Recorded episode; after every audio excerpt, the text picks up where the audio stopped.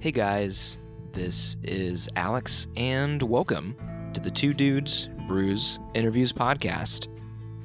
On today's episode, we're talking about the classic 1966 Western directed by Sergio Leone The Good, the Bad, and the Ugly. If you like what you hear, consider subscribing to the podcast. Leave us a review and maybe even tell your friends about us. With that being said, we hope you enjoy the show.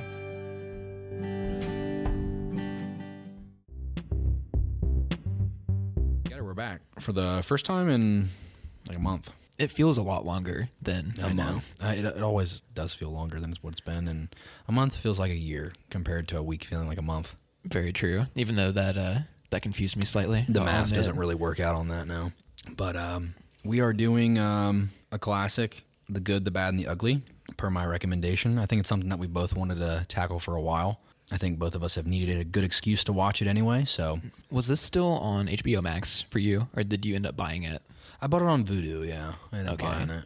I remember it was on HBO around the time that you recommended it, and earlier this week when I went to go watch it, it wasn't there anymore. So I was like, "Fuck, I don't want to spend 15 20 dollars on it. At least mm-hmm. not right now." And I found it on Tubi for free. Tubi. Yeah, T U B I. I know what that is.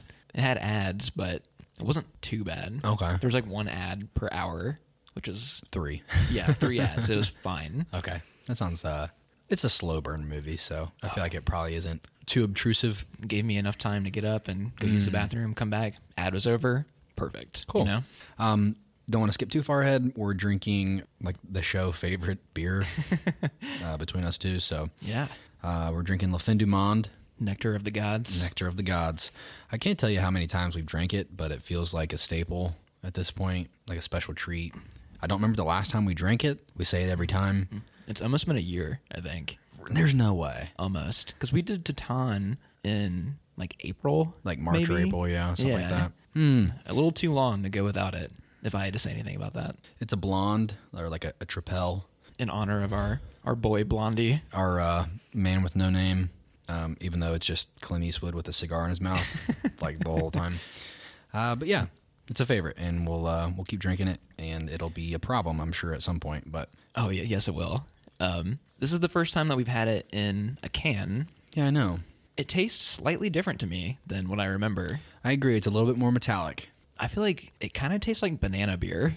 Are you getting that at all? It's sweet in the middle. It's not nearly as spicy as I remember. Remember how it used to have that that bite? It's not there really, but I think it's just as good, but it's slightly different. I don't think know. I agree. I think I agree with you. I mean, hell, they could be changing the the recipe on us eventually, but they better fucking not. Remember the first time we tried it? I think there was a lot of like like nutmeg and a little bit more of like a, a cinnamon to it. But yeah, it is a little bit more like um, how do I put it?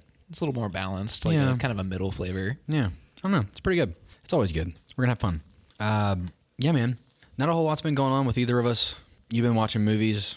I've been reading books. That's it, man. It's January. Yeah, not a whole lot of new shits coming out. You know, the Christmas block, like um, Christmas slots for movies is like waning out. Like Avatar, obviously, is still in theaters, but not a whole lot of new shit coming out. Like, no new artists are really releasing. Like, excuse me, big name artists are not like really releasing any good music right now. Um, nobody's pulling like uh, week one Dawn FM by the Weeknd or anything like that. So Yeah, I forgot about that. yeah, everybody did because it was released way too early. There's going to be a lot of uh, album announcements, probably like in March, April, that time span. New National coming out. JPEG. hopefully, new Frank Ocean.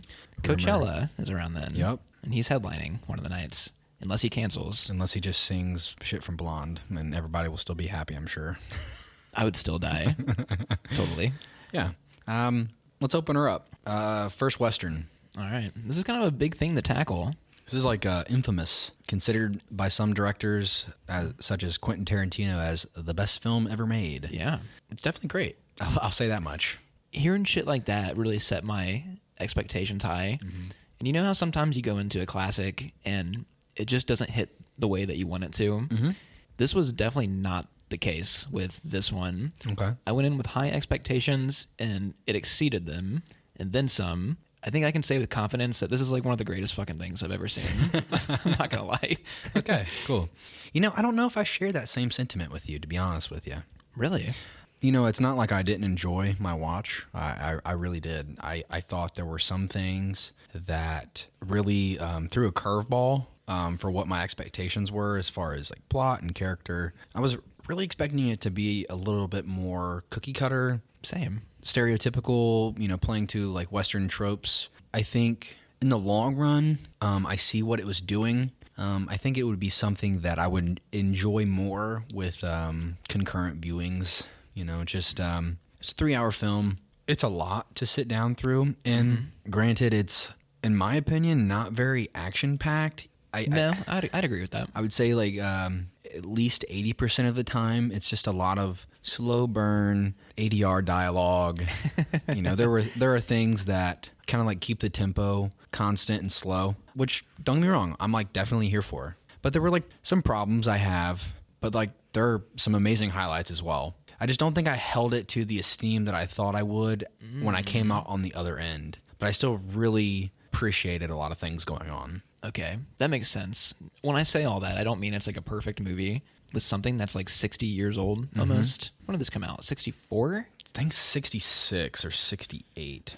I will find out for you. Hold on one sec. One thing that kind of shocked me actually was the knowledge that something like Psycho came out four to six years before this, but this feels older. Came out in 66. 66. Okay. Yes, it does feel very aged. I mm-hmm. mean, this was this was let's see, 7 yeah, 7 years before my father was born. oh, So it is um 40 Math. 50 57? 7. Is my dad 50? No. There's no way he's fucking 50. He'll be 50 in May. But um yeah, he'll be 50 in May. God, that old fucker. But anyway, it's um it's old as fuck. I I think a lot of it holds up really well, I think so too. especially visually. I think visually it holds up in a way that I never really expected from this era. I think Psycho visually It's on a small scale. it- yeah, I think the tightness being interior, all the um the whole movie is essentially interior, small set rooms. I think that really ages a film. Yeah. When it when it, you go back that far, this movie it being essentially expansive, open set This out in the a- desert. This is a fucking spectacle. Yeah. It's like comparing uh it's like old Villeneuve in a way. Like the color Mm-hmm. palettes, obviously there's no aliens or fucking dune, Fremen worms and you know, but Yeah. to me it, it just feels expansive and open and cinematography cinematography this old still feels really fresh. Yeah, man. I think there's a reason for that though. Why it still feels fresh. I feel like this established so many tropes, like shot wise, shot composition, a lot of snap zooms, and like amazing. Uh, The editing, bro. oh, the editing is great in this. I don't know. I feel like just because so many people have copied it over the years, just kind of makes it feel not old anymore. You know? Yeah. Um, we should preface there. This is technically um, the third installment of a of a trilogy. Kind of. Well, I think all three characters are in all three. I think. Um, Eastwood's in all three. Lee Van Cleef, the bad, Mm-hmm. is in two of them, and then I think this is the only one with um, Tuco? Tuco. Okay. Eli Wallach, I believe. Mm-hmm. He was supposed to be in one of the others, but the studio interfered and said he's not a big enough star, I guess, and they Mm. Didn't bring him back, and that um, that led to his friendship with uh, old Sergio. I think they kind of broke it off after that, I guess. Okay. See, I figured you would do a lot more deep diving in that aspect of like uh, history between casting and director and all that shit. I'm so bad about that. I do not do that. I tend to be uh, obsessive about pretty random things, to be honest. Do you like collect toenails and shit like that? Like keep it underneath the sink and shit? no comment. Have you ever Have you ever uh this is a weird sidetrack, but Elizabeth will she'll tell me like all these weird things she hears on the radio about like second date updates and all that shit about weird fucking people. Even though I think at a certain point they're like scripted in some ways, um, but I don't know who who cares. But people keeping like toenails and yeah, just weird shit. That frightens me that there's human beings out there like that. I mean, one of my buddies used to have dreadlocks, and when he cut them, he kept them in a bag in his closet. That's so, weird. That's so fucking weird. That's not my thing. I wish he would have never told me that. I don't want to know who it is or anything like that. Um, anyway, I think something that really blew me away was about the first 15 to 20 minutes of this film. Um, getting our intro to the good, the bad, and the ugly. I think Tuco's was kind of hard to get into the zone at first. The establishing shots were a little confusing. I didn't really understand what was going on. This is the guys walking into the saloon, right? I guess with the uh, the other two characters, the good and the bad, they kind of had more of an established scene before we get that that title card saying who it is. Tuco just jumps out the fucking window. And Yeah. it's like here he is. And that's something I want to comment on. Like, why does he jump out the window? He kills all three men and then jumps out the window. I don't know. like, it's so bizarre to me. Could With be like a- a turkey leg. Could be afraid that uh, there's more outside or on the way or something. I don't know. You know, I I think that was a little uncomfortable getting into. And granted, you know, you get like a few minutes of film score, intro credits, stuff like that, which is pretty typical of a, a film this old. This title sequence is like amazing though. Yeah. The animated shit, especially with um, Ennio Morricone's score behind it, which uh, I'm sure we'll bring up a few times throughout the episode. Briefly on that, like I, I just couldn't believe how much the score gets reused in modern day. Obviously, the the whistle. I don't know how to describe it, but yeah, that it's used in ah. everything. Yep. It's been parodied a billion times. The like that's used on fucking uh, commercials today. Interesting stuff like highlight clips for like NFL or like NBA, like just weird stuff on like ESPN uses like these weird callbacks to this for some reason. just bizarre to me. Dude, it's so iconic though. It is. I guess I never really thought about where it came from, which was a mm-hmm. pleasant surprise, you know, going back in history. You would think it's kind of played out because of how often it is used in modern culture, but going back to the source material and seeing it play out how it was supposed to be, like brought new life to it to mm-hmm. me for some reason. I completely agree. Seeing where they they lie in the film was like, oh, I, I mean, I guess I never really would associate this with this um, emotion or scene. It was, it was very bizarre. God, dude, the best intro though is the bad. I was fucking blown away with the shot. Him standing in the doorway for like two to three minutes doing nothing essentially, like just making his presence known. Like that was fucking amazing. For some reason, I've never seen such a sinister mustache in my life. There's something about Lee Van Cleef's face that has like this natural evil aura behind it. Mm-hmm. I can't imagine like going through life looking like this. Not saying he's like a super ugly dude or anything. No, he's a handsome man. Like he looks like if he was like hitchhiking, you wouldn't pick him up. You know? No. He, he looks very untrustworthy, which I think is like oddly contrasted with Tuco, him being the most untrustworthy, like scumbag rat out of all three. Like it, it seems he actually like his face is extremely lovable. Like he's kind of like your uh, deadbeat uncle or something. you know what I mean?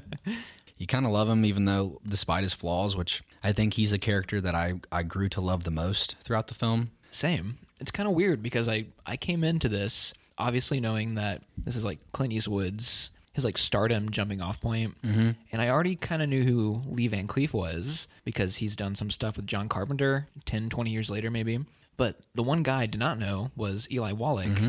and it turns out like this is basically his movie. Yeah, it, I looked at his filmography and there was just not a whole lot afterwards where I felt like was extremely noteworthy. I definitely think out of all three, he has the most. How do I put this?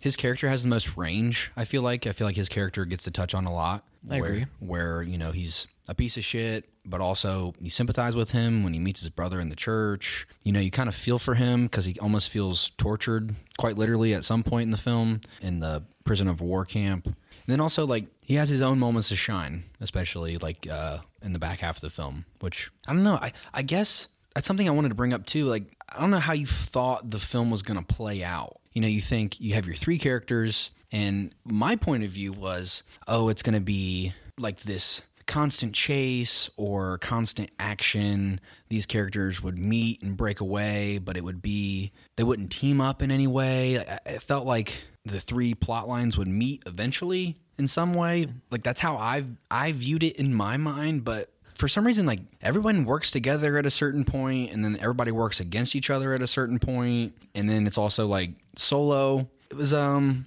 a lot going on, especially like the length of the film drawn out. Like you get like these ebbs and flows within these characters interacting, the dynamic changing between the power struggle, who's on the bottom, who's on the top. It was really interesting to me. I think the character relations were more dynamic than you see in about 95% of mm-hmm. movies, probably. And it's harder to comment on Angel Eyes, Van Cleef's character, because he kind of disappears entirely for the second act, I'd say. Yeah. He's not really in focus until that last hour, That, maybe. Yeah, the um the prisoner of war camp, I think, like kind of reestablishes him, and then he kind of like breaks away again once they.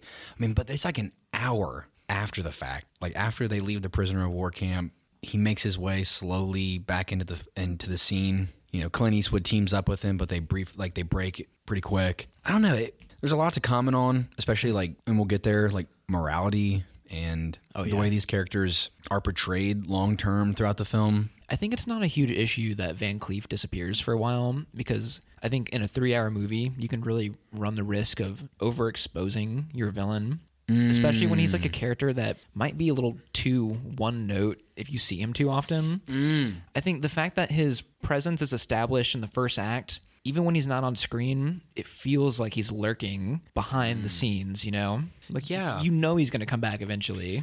Also, with his character, I guess I didn't understand what his angle was until deep into the film. I think when he's introduced, he just kind of like plays into the trope of I'm the bad guy and I'm here to kill people for money. I had no preconception of like who is he? What is like is he just a hired gun? Like why is he hunting down Bill Carson? And obviously like that's given to us slowly, but I'm like what does he do for a living? And then like you get midway through the film and it's like, oh yeah, he's like a part of the union and he's like a captain or a general or whatever the fuck. I don't know what his uh, title is, but I'm like, he's a soldier for some Yeah. reason. Probably high ranking, at least. It felt like um, he was so transient. It was really hard to like kind of nail down his character until much later in the film, which was kind of bizarre. Um, it's not something that I really expected. I don't know if you felt this way, but throughout the film, were you like, I was constantly questioning what was happening. There were like many times in the film where dialogue does not enter until deep into a scene where a character is walking around being somewhere and your brain is constantly working to figure out what's the point of this Mm, Yeah, I agree with that, but I don't know if I ever questioned it really in that same way. I My had br- trust in it. my brain was working so hard like because you're given such little information over like a long stretch mm-hmm. and i couldn't quite nail down what exactly was happening Well, th- this is something I kind of wanted to bring up. The reason why I didn't worry about it is because I think about an hour in, I realized that the movie is not super story driven. Mm. It's more here's these random scenarios along the way, and somehow it adds up to everybody meeting up at the same place at the same time mm. later on. Like it was just like really some like vignettes almost. yeah that's a good way to put it that's the other thing okay full circle it being vignettes was the complete opposite of what i thought was going to happen i thought you would have there would be a female character that blondie was going to like somewhat have a, a slight love interest with but also like he's stoic and I, I don't got time for that type of bullshit. And tuco would try to hold her hostage or something. Like i thought it would be very i don't know structured and trope driven and it was actually like the complete opposite. To your point it is just vignettes of people being places at a particular time I think at some at some points those transitions between vignettes are like extremely comedic, almost parody. Like I I know it's like um, you're working with a specific era. Maybe you can get away with certain things, but them crossing over, trying to be like, we got to get on the other side of that river, and then all of a sudden it's like we're 15 feet away from an, uh, an entire battalion of Union soldiers. That was kind of comedic to me. I'm like, okay, how did they not know that they're walking up on 800 to 1,000 like Union soldiers on a hill? Yeah, that's true. And that's one of those like side quests that I found a little pointless. Really? Okay. Like, that army area scene, whatever you want to call it. Is a battle on the bridge. yeah, that's one of the ones where I was, uh, you know, that's like almost two and a half hours in, so I was, was getting a little tired. Exactly. I was like, It's- let's get to the end. The last 40 minutes, oh my God, like it's so long. like, then like they blow up the bridge and all this bullshit. And don't get me wrong, I love that's like my, that's my highlight outside of the end. Because I think a lot is shown throughout that, that scene in particular. I'm like, there is 40 minutes left, and I know we're at this goddamn gravesite. Like, like it just felt. Uh, I'm like, what can happen? Now, granted, 10 minutes were t- taken up by people staring at each other. Yeah. Like, I get that. It was fucking wonderful, though. Yeah. not gonna lie. We'll get there. You know, like in the first hour of the film, I think to me is extremely forgetful. Like I forget about it almost. I'm trying to think. It's like okay, we get introduced to our characters briefly, and then it's uh, Clint Eastwood out in the desert, and it's constantly running. We're I'm gonna hold you hostage, and I'm gonna hold you hostage, and do you know Bill Carson's name or what's the name on the grave? And I don't know. I thought all that shit was so awesome, though. It is, but I think it's the film is so lengthy that it's kind of hard for my brain to like really pinpoint like where do we start and where do we end. I wouldn't consider the first hour to be forgettable because I think there's a lot of fun stuff in there. Mm-hmm. Especially because we were talking about how it this movie subverts a lot of tropes. The whole um, Clint Eastwood taking Tuco in like a, as like a, a fake bounty and then freeing him. I thought all those sequences were like so fun. No, I think they're great. I didn't expect it either. Like when it when they um, showed the first scene where they're exchanging money after freeing him for the first time, I'm like, oh, they're they're in fucking cahoots. Like, And I think that brings up our first point of morality being extremely wishy washy between these characters. oh yeah, Again, subverted my expectation. I'm thinking the good, the bad, and the ugly. Like, we're going to play to these titles of our three characters, straight cut, no ifs, ands, or buts. Where, like, I was going into this thinking Clint Eastwood is going to be the man. And, and then I'm like, hey, he kind of has his moments of being a piece of shit. for sure. Fucking threw me for a loop. I think a, a more realistic title for the movie would be The Ugly Times Three. Like, that's really all it is. Mm-hmm. I think they all have like a few moments that somewhat differ from each other. I mean, uh, Eastwood. That's, that sounds so weird just calling him that. Blondie, when they're at that um, that big battle site with like the army, and he like puts the blanket over the soldier. That seems like that's a good guy. That's a good guy moment right there. But then there's so many contradictions for that character, or Van Cleef killing a teenager in that beginning lunch scene. Like that's really bad. Yeah, they're just they're all fucking morally ugly for the most part. That's super interesting. You know, I think uh, for the time, it's uh, something unexpected. I guess for some reason, when you frame people historically, you always think they're more ignorant than you. I don't know if you have that view in your head. I do. I think like one of the big ones for you, I think that everyone I think experiences is Nazi Germany, World War II. Everyone's thinking, how could that have happened? Very easily, actually. I mean, it's it's not like those people were. I mean, you're talking about on the cusp, ten years later of nuclear fusion, the atom bomb, science. We literally took the Nazis into NASA. Like we, You've brought that up a few Yeah. times. I know. I don't know why, but it's like, um, hey, like everyone is actually just as equally ignorant. like morally, mm-hmm. ethically, we are all extremely messy. But for some reason, when I think about old films, I'm like, oh, it's fucking. Hey, it's we've got a couple of. My grandparents watched this movie. Like, you know what I mean? It's. Yeah. I view them in a way like it's the old world. Like this is the new world. There are still some examples of things aging very badly, though. I agree. Like, treatment of women, minorities, like that type of shit. Like sometimes you watch an old movie and go like, Jesus Christ, like you know. But um, for the most part, yeah. Sometimes I go back and damn, things were just as complicated then as they are right now. Um, fun fact: I found out what a spaghetti western was while watching this movie. I didn't understand that term until to watching it. I'm like, oh, it's because it's made by an Italian. Mm-hmm. I'm like, I get it. That's hilarious. This is a revelation that I also came across mm-hmm. over the last couple of weeks. Yeah, Italians making movies. I think this movie, at least with the knowledge that I have of what Italian movies are, it fills in the tropes. The ADR, we're going to cast everybody with different languages. perform the scene in your native language, even though you got an English guy, an Italian, a Frenchman, a German. We'll do it all in post production. Fuck it, why not? They recorded the movie without sound. Really? This is something I did not know. No sound was recorded live. Everything is um, sound effects, ADR. lines being read, ADR. yeah. Did that distract you, by the way? Is that something that like bugged you along the way? really early on it was something that i could not get over and i think that was i think that was very apparent with the way the film is structured extremely slow burn i think it's really easy to catch things like that and be distracted by them because you have i mean you're just on a still shot of a person talking you know a majority of the time and when they don't sync up it is a little distracting I didn't hate it by the end. I mean, at the by the end, I'm like, you know, it You is what it is. You get pretty damn used to it. Yeah. I mean, if you sit there long enough, uh, of course. If you watch Into the Spider Verse, when you first watch it, the first ten minutes, you're like, oh, like these, this frame rate is like really different. My head hurts.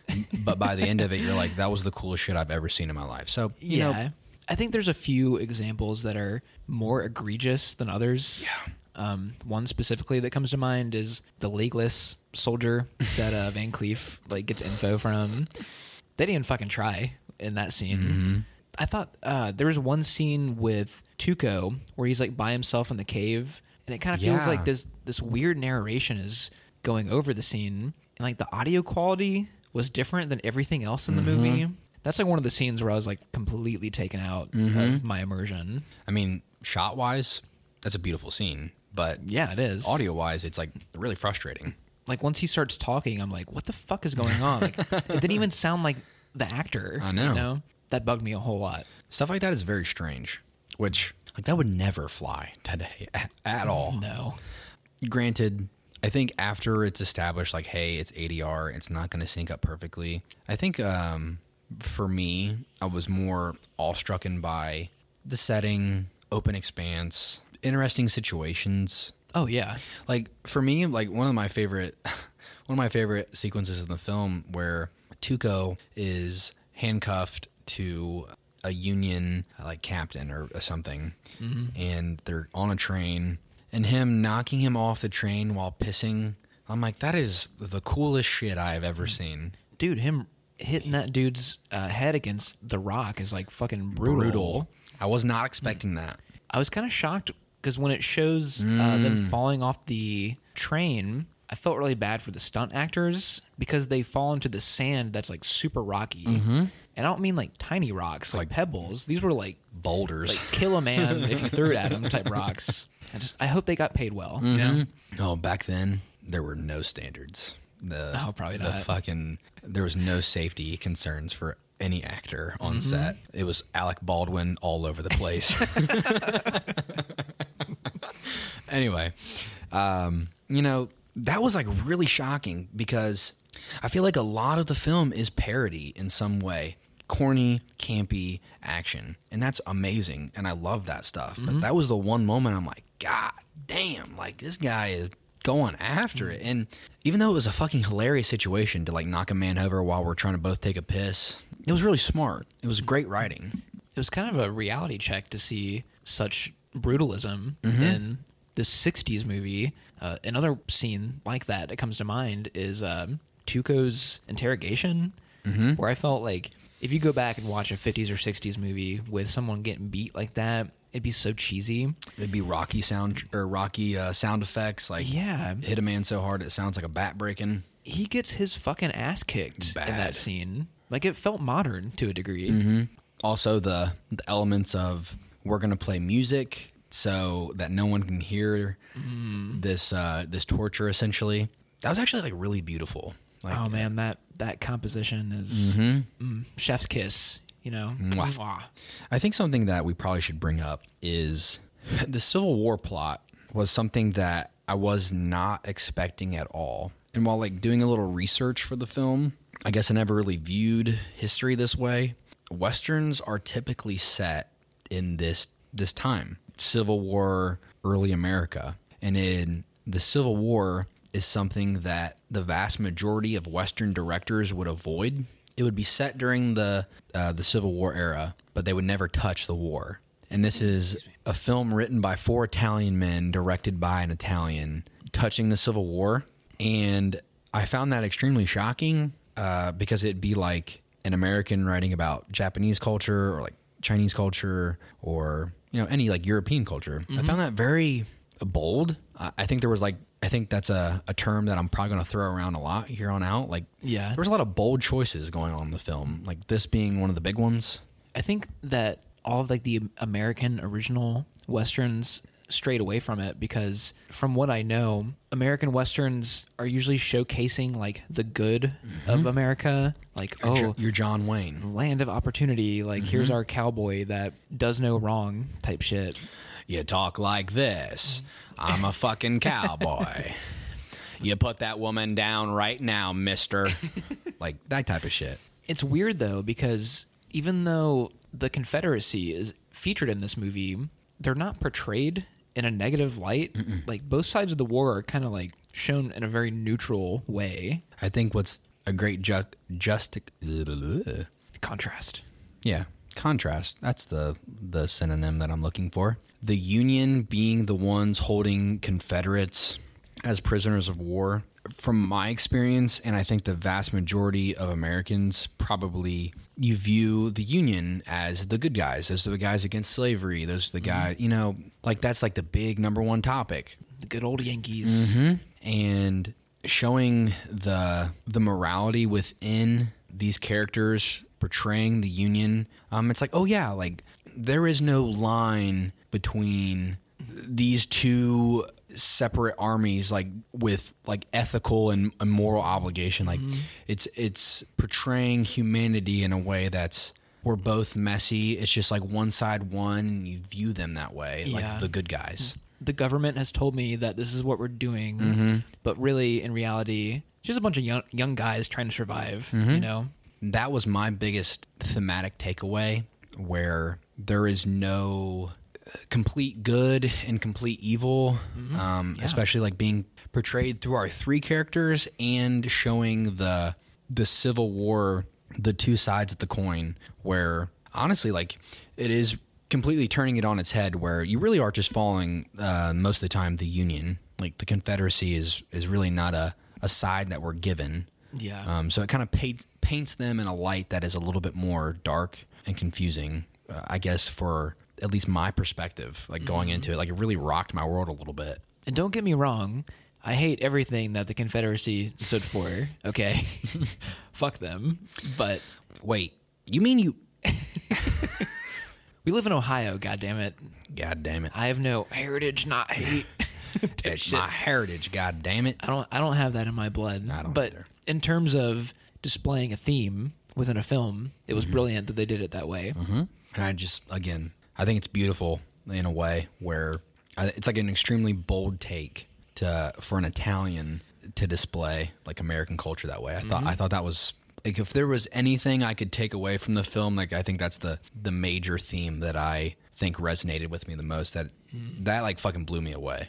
Everything else cut out. Like I think that would be the the one thing throughout the film that will stick with me the most. I found Okay. it super interesting. It's not something that you see tackled in a complex, Mm-hmm. blurred lines kind of way, like in modern film for the most part. At all? No, I don't think.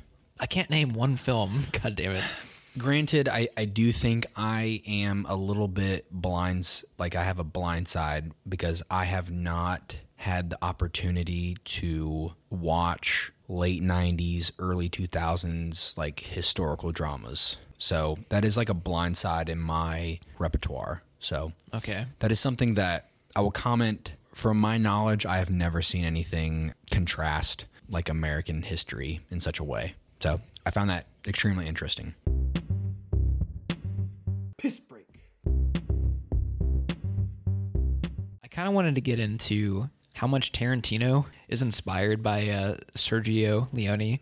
I think a year or two ago, I had a conversation with my uncle Steve about Tarantino's movies, and he told me Quentin Tarantino stole everything that Sergio Leone ever did. Whoa, that's a big, big comment. He said all his movies end in a Mexican standoff,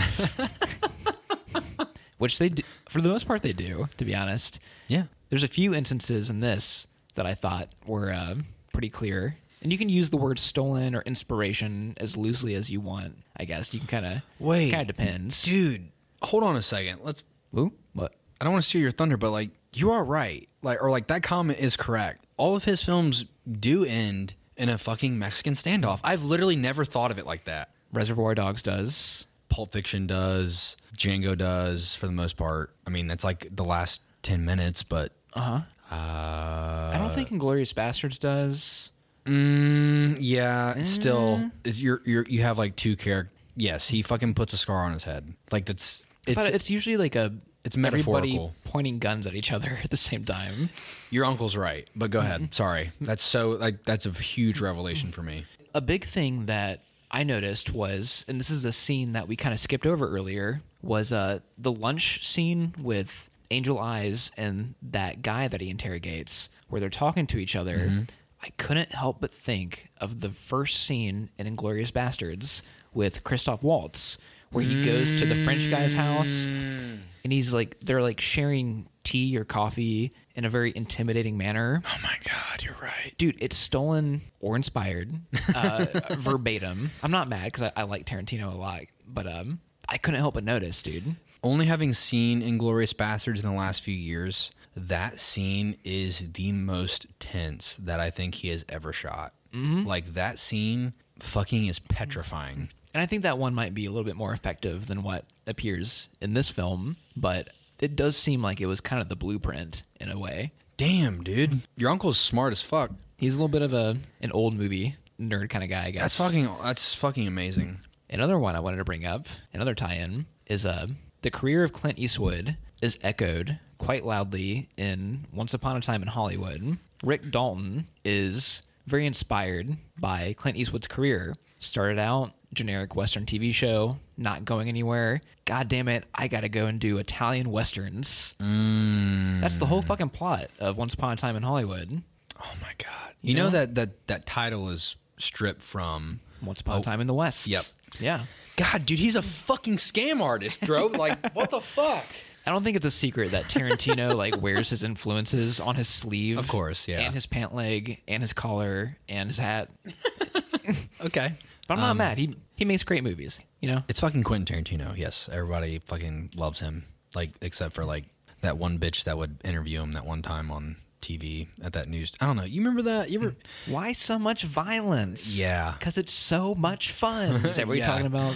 Yeah. Yeah, it's great. I really love, uh, and this is a great side note, but I really love Samuel Jackson's comments on Tarantino, where I think he was doing an interview for 60 Minutes. One of the the journalist. I can't, I can't, his name escapes me, but pretty iconic guy, and he was talking about how Samuel Jackson says that he cannot be racist because, in my opinion, all my roles, my character feels like the smartest character You know what? That might be true. he says he cannot be racist because of how do I put this? Like I don't want to. Mm. He puts more thought into the writing of Yeah, that type of character. Like Samuel Jackson's portrayal of the house slave. Like the house slave is extremely intelligent. Like he's the one that figures out like He fucks up their plan. Mr. Candie, he's here for that girl. Like and his character in Pulp Fiction is extremely intelligent. He walks out unscathed Mm-hmm. in that one. And Jackie Brown, which I know you haven't seen, he's the exact same way. He figures everything out that uh, Pam Grier is doing in that movie. I fucking love Tarantino. Like, Yeah. for that reason, like, I, I think he is working in so many layers. Like, first and foremost, like, he has, with without a doubt, like, Adderall, cocaine energy to where, like, he is just all cylinders are firing. I think it's extremely admirable and uh, quite interesting to watch. so, anyway, super, super weird side note, but I think that's like seeing his influences within this film.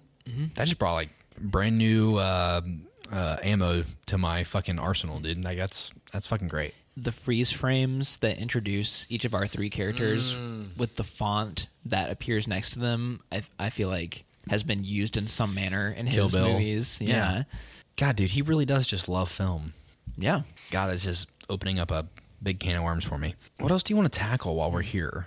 I guess this is kind of a small scene, but do you remember at the beginning of the movie where we have the two guys walk into each other? Like in the center of town, and you think they're about to have a duel, but then they walk into the saloon and shoot that up instead. Mm-hmm. That guy, he's literally the first character that uh, has his face appear on camera. Like he, it starts with a close up, like right in his fucking face, and he comes back to get revenge on Tuco later on. Remember, he has like the one arm. yeah, in the the bathroom or the the bathtub. Yeah, I really like how it subverts introducing like this late antagonist into the game. Like, oh god, like how's this guy gonna play out? Mm-hmm. And then uh, he just gets shot and like killed immediately.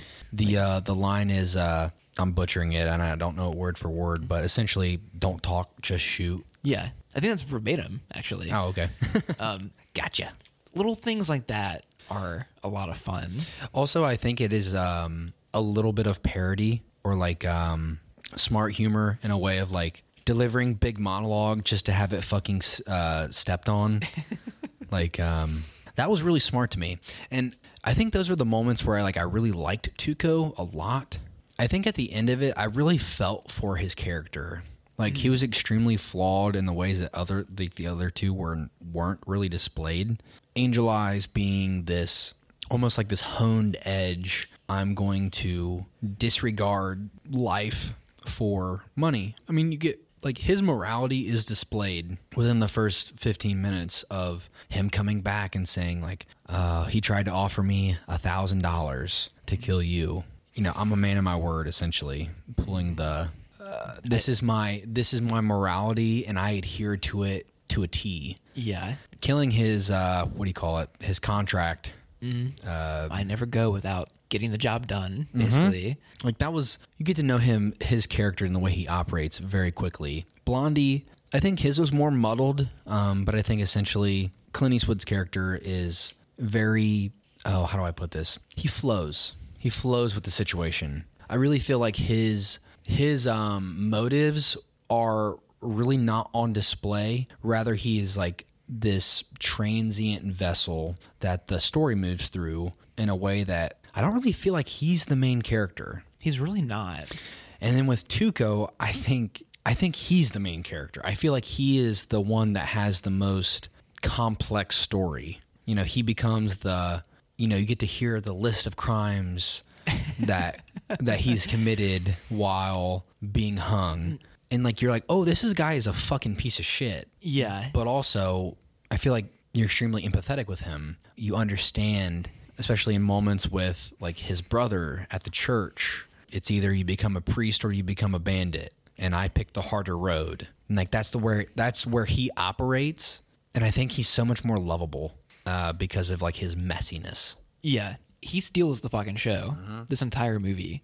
I don't know if the crimes that are listed are all that real. I think there's a sense of reality to them, but I think because of the scam they're running, they can manipulate the situation to like make him um, make him worse, give him a higher bounty. Because we get two scenes where they uh, he almost gets hung, and then Eastwood saves him, and like the list of crimes are different each time. it's completely ridiculous. Like it's everything under the sun. I think this gets kind of echoed and mirrored in Django with now you may get the court martial. like, like um, the fact that when you would turn in a bounty, it was almost like you're taking someone's word for it. The fucking court martial, the sheriff, may not know exactly all of the crimes listed for this bounty or like it's not like they're have like a an FBI's most wanted list. It's like you turn in a paper to this guy and he's like, "Sounds good." yeah. so, There wasn't a whole lot of checks and balances back in the day. and I think like um I think that's like kind of comedic the way that's being Oh, for- portrayed. for, sure.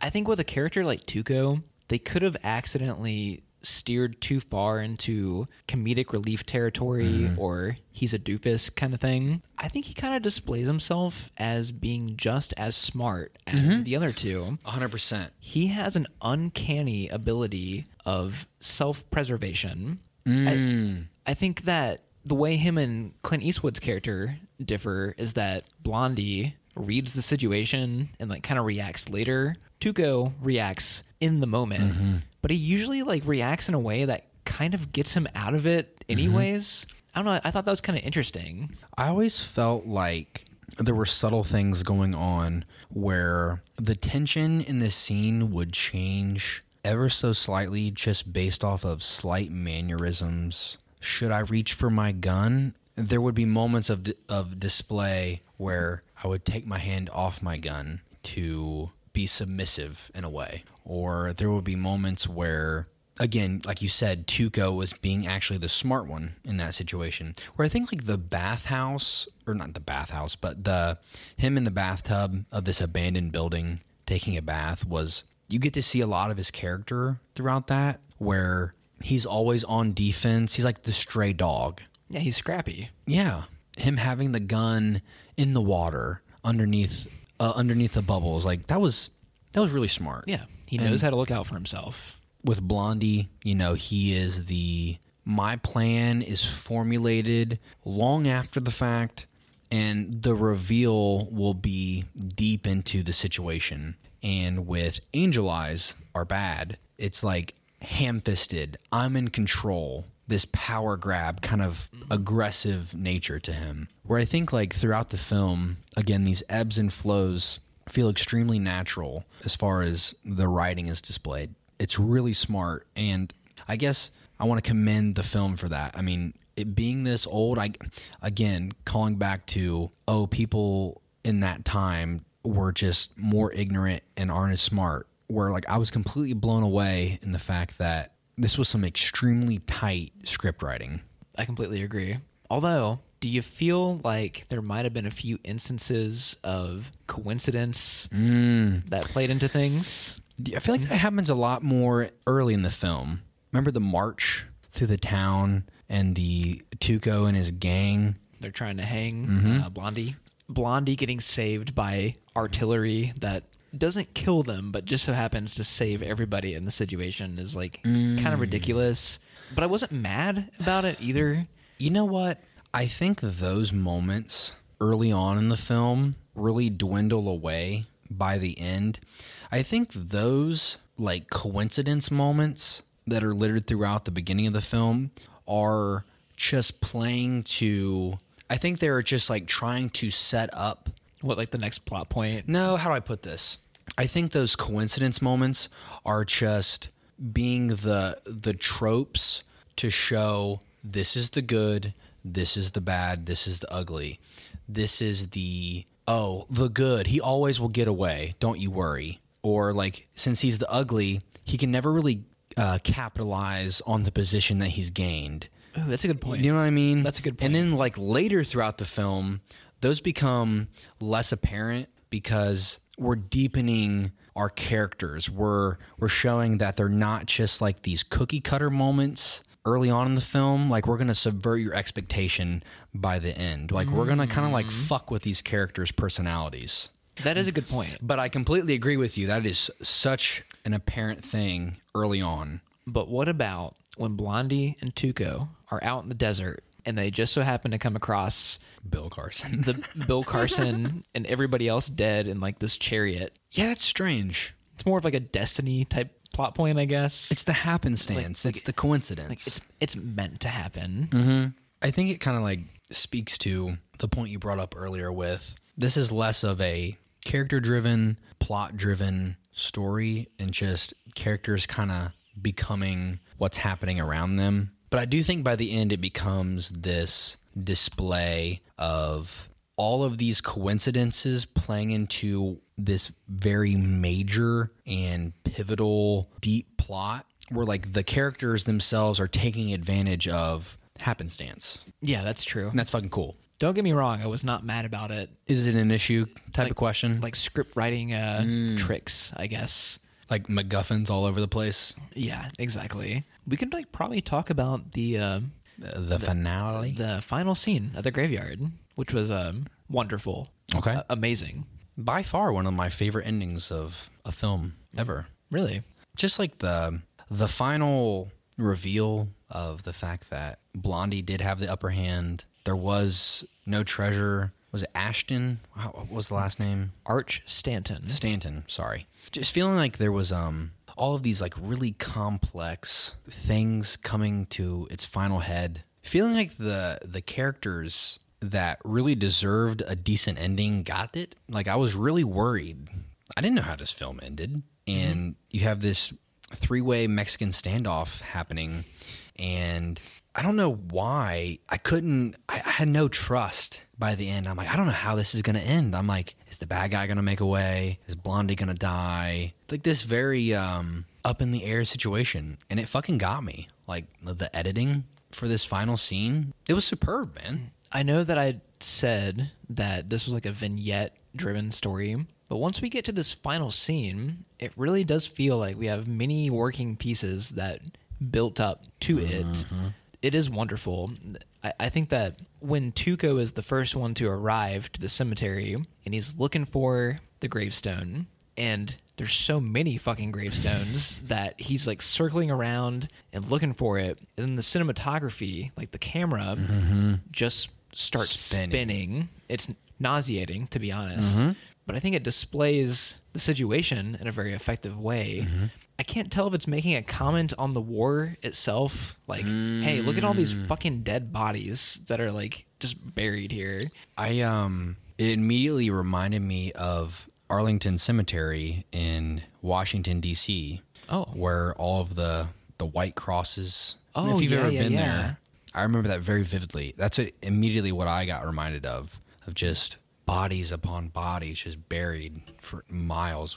What it seems.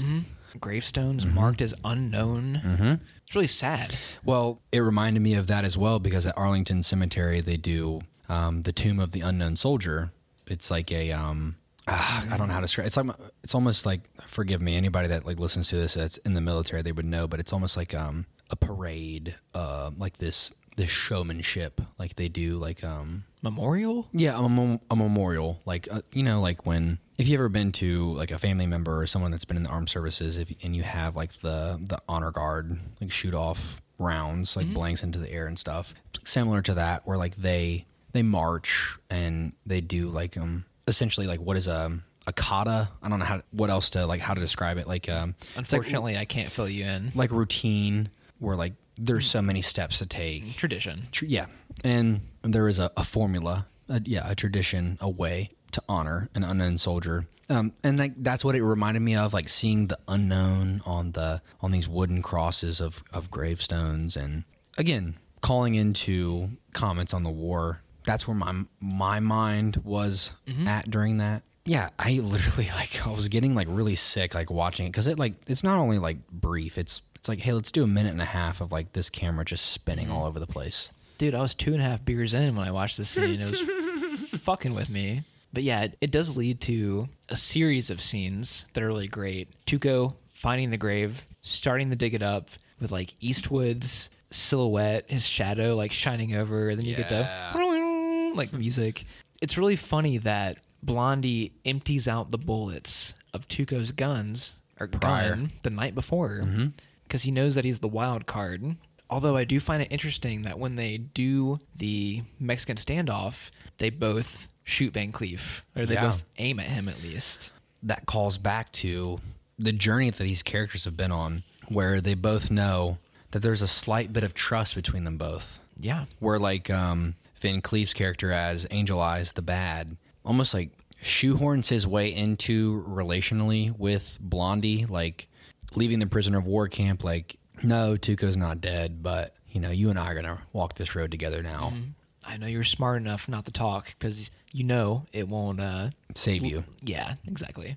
Yeah, I mean, the, stuff like that is really smart and also like extremely subtle. Like it, it can go slightly overlooked if you're not paying attention, which I think speaks volumes to how the story is set up and the way it's finished. Granted, I think it is shown slightly like our three main characters are like dead eye, perfect shot gunslingers. Oh yeah. And the fact that Blondie shoots to injure Angel Eyes, and only when he attempts to kill Blondie after being injured does he actually kill him. And then shooting his hat and shooting his gun into the grave, like that was fucking icing on the cake, dude. Oh yeah. Although like the sound effects don't make sense at all. Like you get a gunshot in the The ricochet sound. Yeah. it doesn't make any sense, but hey man, it's the trope. hey man, It's got to be there. it's beautiful.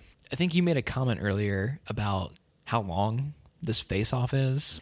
And it's something that I meant to bring up earlier. But do you remember how I said this was filmed with no sound? Mm-hmm. Well, the score was written and performed before the movie was filmed. So they played the score on set during the filming of the scenes, and the score dictated how the scenes were paced. Mm. So that's why a lot of scenes are drawn out way longer than you would expect them to be. They're pl- they're playing to the music. That's what the actors are going off of. Yes. God, it's fucking sick. There's a scene earlier where they're at the bridge and Tuco is about to give Blondie the info about what cemetery they're at. How long does he pause before speaking? 30, 40 seconds? It's a fucking close up of his face where he's like, All right, I'll tell you. Uh, and like we're just sitting on it. He's waiting for the cue, the music cue. It's so weird. It sounds like it would suck. Like it normally this would be disastrous for mini movies, but the score is so perfect because it dictated the pacing of the film. It ended up being so amazing. I don't know if I can even put it into words.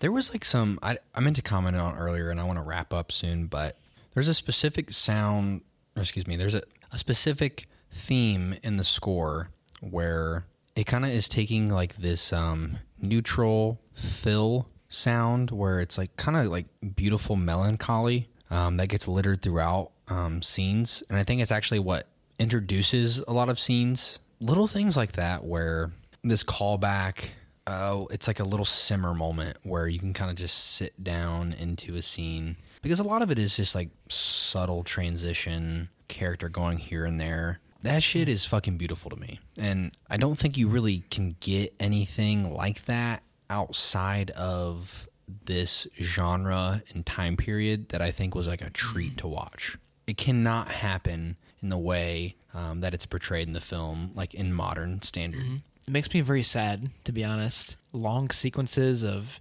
Tuco checking the cigars at bonfires. like that stuff is so fucking it was smart because at first you're like hey why the fuck is this guy like trying to bum cigars off of a campfire and then as the sequence rolls through you're like oh he's tracking how close he is which again i don't know like this is a really weird side tangent but like i've been reading the dark tower. I read the second book at the beginning or excuse me at the end of december and finished that up at the end of the year. Like stephen king was inspired. The gunslinger roland the character that is the main character of the dark tower is completely based off of Clint Eastwood's character in mm-hmm. in these in this trilogy draws direct inspiration from, and he's chasing the man in black across the desert, and he checks his campfires and little things like that, where like really enriching for me consuming the film in a way where I know that this iconic film is being drawn upon by an iconic author, Stephen King. It just felt like it's multifaceted, multi-layered film where you're like getting a lot out of what otherwise would be just an old fucking movie. So little things like that were just. I'm glad you brought that up. I almost completely forgot to bring up that point. A lot of those small scenes get lost in transition, man. Do you know what my favorite scene in the movie is? I know we're about to head into ratings. That's all good. Tuco going to the gun store. And Oh my god, I almost completely forgot Dude. about that. that is my favorite scene in the It's a- movie. We're just taking time. He's Uh-huh. he's uh, taking apart these revolvers and like mixing Mm-hmm. different parts of the gun around. You know, um, when they filmed this, Sergio Leone he just told Eli Wallach uh, because like neither of them knew anything about guns. He said like just play with the guns, Mm. and so he sat there and like took them apart and like you know how he rolls the bullet chamber around. He listens to it up close to his ear. None of it to him meant anything, but in the scene, it makes him look like an expert fucking gunslinger. It's so cool. I don't know, like those small parts get lost in transition to like the bigger story beats, but they're all so expertly crafted, whether it is accidental or not. It's so awesome, dude. Yeah, it's unique as fuck. Like that's that's like trivia. Like that's fucking awesome. Yeah. It's like history. Old films are extremely fun for this reason. I think this one kind of like is at the top of the of the tower here. Like it, it just feels like um like the penthouse suite of like old films. It's it's sick as fuck. Oh yeah. I think like I, I do want to comment like when we wrap up here, the end, I was like really worried for Tuco. I didn't want Tuco to die. That was my biggest thing. Like him hanging. Yeah, Like- I, I kind of turned against Blondie when that happened. Yeah, I know. I was like, oh my, like, there's no way. They're like, that was my immediate thought. I'm like, they they can't like they cannot like sour Blondie at the end here. But him shooting the rope is like the perfect symbolism from like where they started to where they end. It feels like they're destined to do this forever, Mm-hmm. basically. You say that, and like that immediately reminds me of the Dark Tower, where like those characters are literally destined to do what they are doing forever. Sorry, but They'll be friends, they'll be enemies. Rinse, wash, repeat. Yeah. God damn it. this film just feels extremely multi layered in a way that is uh, unlike anything I've ever watched. Like it's it's very subtle. Like I had a big fucking grin across my face when I finished the film. And I laughed and, and chuckled. And you know, the whole reason I, I recommended this film is because we we wanted to both watch this film. We had mentioned uh, to each other like, "Yeah, man, that's something we, I want to tackle sometime soon. Like, I, we at least need to watch it." And like, my grandpa used to watch this film when I was a kid, and him, him and I hanging out. You know, my grandparents would watch us after school, and just knowing that my my grandpa, like in his retirement, has like sat down watch this film for like six hours on TV because like that's the way old people can like consume fucking TV. Um, they have to watch a movie when it's on TV for yeah five to six hours. If it's a three hour movie, it goes on forever. I felt like really connected to him while watching it. That was something that I really um, really enjoyed. Like this was a a movie that I knew nothing about as a kid, but we would always say like the good, the bad, and the ugly. Like when my grandpa was watching the good and the bad and the ugly, I we would just say the good, the bad, and the ugly. We would say it all day long that day, and I don't know. It's just um, cool for me to, as an adult, like really digest this film in a way that I've never had a chance to see it. That was a lot of fun for me, and I felt oddly close to him for some reason while watching it, which was um, a treat. My grandpa used to let, watch westerns all the time as well, and I would walk in and watch for 10 minutes or so. You know, I'm a kid. I You don't have no idea what's happening. Yeah, exactly. And maybe this was one of the movies that was on at that time. Yeah, it- it did give me that sense, exactly as you just stated. Childlike wonder. Mm-hmm. Even like watching it now, as Yeah. a 29 year old, I'm like, yeah, like I'm watching a bygone era. Mm-hmm. It's amazing. Good thing is, like, I think after watching this film, like, I really want to like open myself up to more Western films. Like, I feel, I think both of us probably share the same sentiment of like we got a lot out of what otherwise would be like just a lost genre to both of us. I would consider it criminal if I never checked up on Sergio Leone's other films. And uh, I will do that eventually. I like check through top 10 spaghetti western ranked blog posts and, sh- and shit. Like I'm like I want to watch like these movies now. Like I feel like these are like the Sunday afternoon just like the if like a, a a sports season isn't going on, like this is what I need to be doing with my time. I don't know. It was just a fucking treat, dude. When it comes to ratings, Yeah. how do you feel about it, man? One to 10. You know, I think we said just about the most praise that you could give a film of this age. I think going into it, I was pretty solid with my rating. Even though I think this conversation elevated my viewing experience, I think I still want to sit like at a nine and a half, nine out of 10. I think that's where I sit. I still have my problems. The Yeah. ADR is like really frustrating at times, like so frustrating. But I think thematically, like just the composition of the characters and the way they relate to each other and the way they operate in these three hours felt really special. That was the most important thing that I think I got out of it. It was extremely unique. And I think it's something that only this genre could really tackle. I think nine, nine and a half is like where I sit. It definitely could be a 10 out of 10 in many people's eyes, but I just think watching it once all the way through was good enough to kind of cement it in that way. I don't know. It just felt beyond solid. Probably a masterpiece. I don't know why I wouldn't give it that, but it just feels it's so close for some reason, but not quite there. Okay, that's completely fair. Um, for me, I think this movie is as flawed as any other really fucking great movie, but for some reason, the trend setting, the influence that it established, I uh, I relate to you in the way that I had a big fucking grin on my face the whole time I watched it. This is going to be one of the biggest, fattest 10 out of 10s that I've ever given, I think. I loved it so much. I think you're right. Like, I, like honestly, I do. Like, I do think you're right. It, it's janky in many ways, but it subverted my expectations in ways that I didn't expect. God, you're right. It, it, hit, it hit just all the notes that I hoped it would hit, and then it hit ones outside mm. of those notes that I didn't expect. God, you're so fucking right. It was just so exciting and fun. I, I loved it, Look, look at me trying to be fucking cool, being like, "Nah, it's not a fucking ten, bro." like you're like, "Yeah, bro, it's fucking ten. Like, come on." And I'm like, "Yeah, you're right. You're so fucking right." Like, I mean, I mean, you're fucking right. I don't know how else to. I to think say it. nine to nine and a half is very fair, though. Yeah, it was awesome. It was fucking awesome. Um, the floor is yours, my friend. I mean, Oh, I almost forgot. yeah. Uh, I guess this is dictated by your response to this question. Would you rather do an album or a movie? God damn it. I wish you didn't do this to me. Uh, dude, we have not done an album in so long. That's true. But part of me wants to like take the album road because I've been super dry on a lot of music, but I know you have been in movie mode and I want to like let that happen. Like I want to let you just like Okay. you are like movie mode, so I I just want you to pick the movie that you like want to show me. Well, this is hard to explain. The album that I had chosen is something I had planned for a while, but as the weeks have gone on, the concept kind of became dry to me for mm-hmm. some reason. Like I, it didn't feel right anymore. And there are a bunch of movies that I have watched recently that I wanted to recommend, but I think I'm going to put them on the back burner for Okay. a while. The movie that I want to recommend is actually something I've never seen before. Good. These are always the best. And I have another question for you Okay. to lead into my white boy spiel. Okay.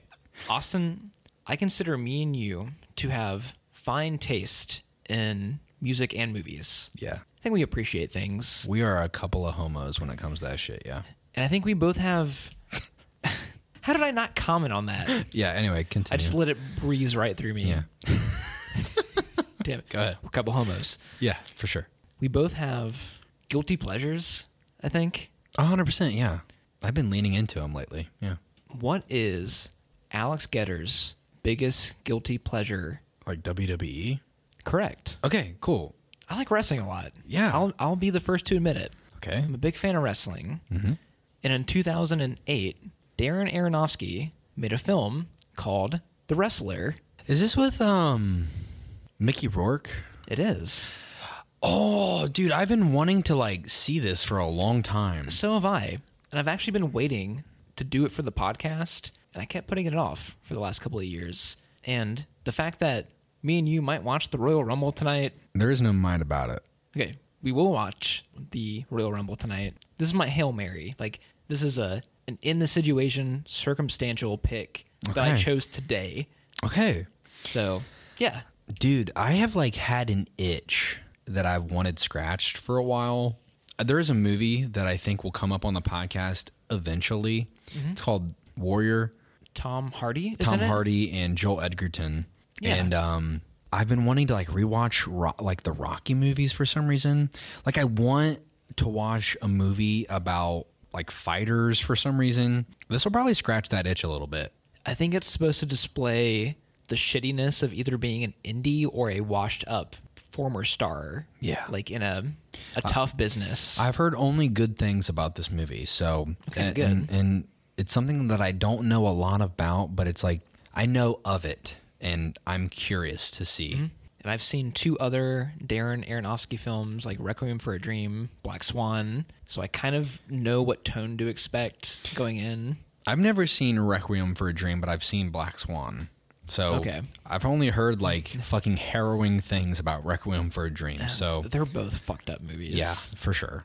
I was a lot younger when I watched Black Swan though, so I don't think it really registered. But yeah, man, that's gonna be a lot of fun. I hope it's good. Mickey hope- Rourke, dude, Mickey Rourke.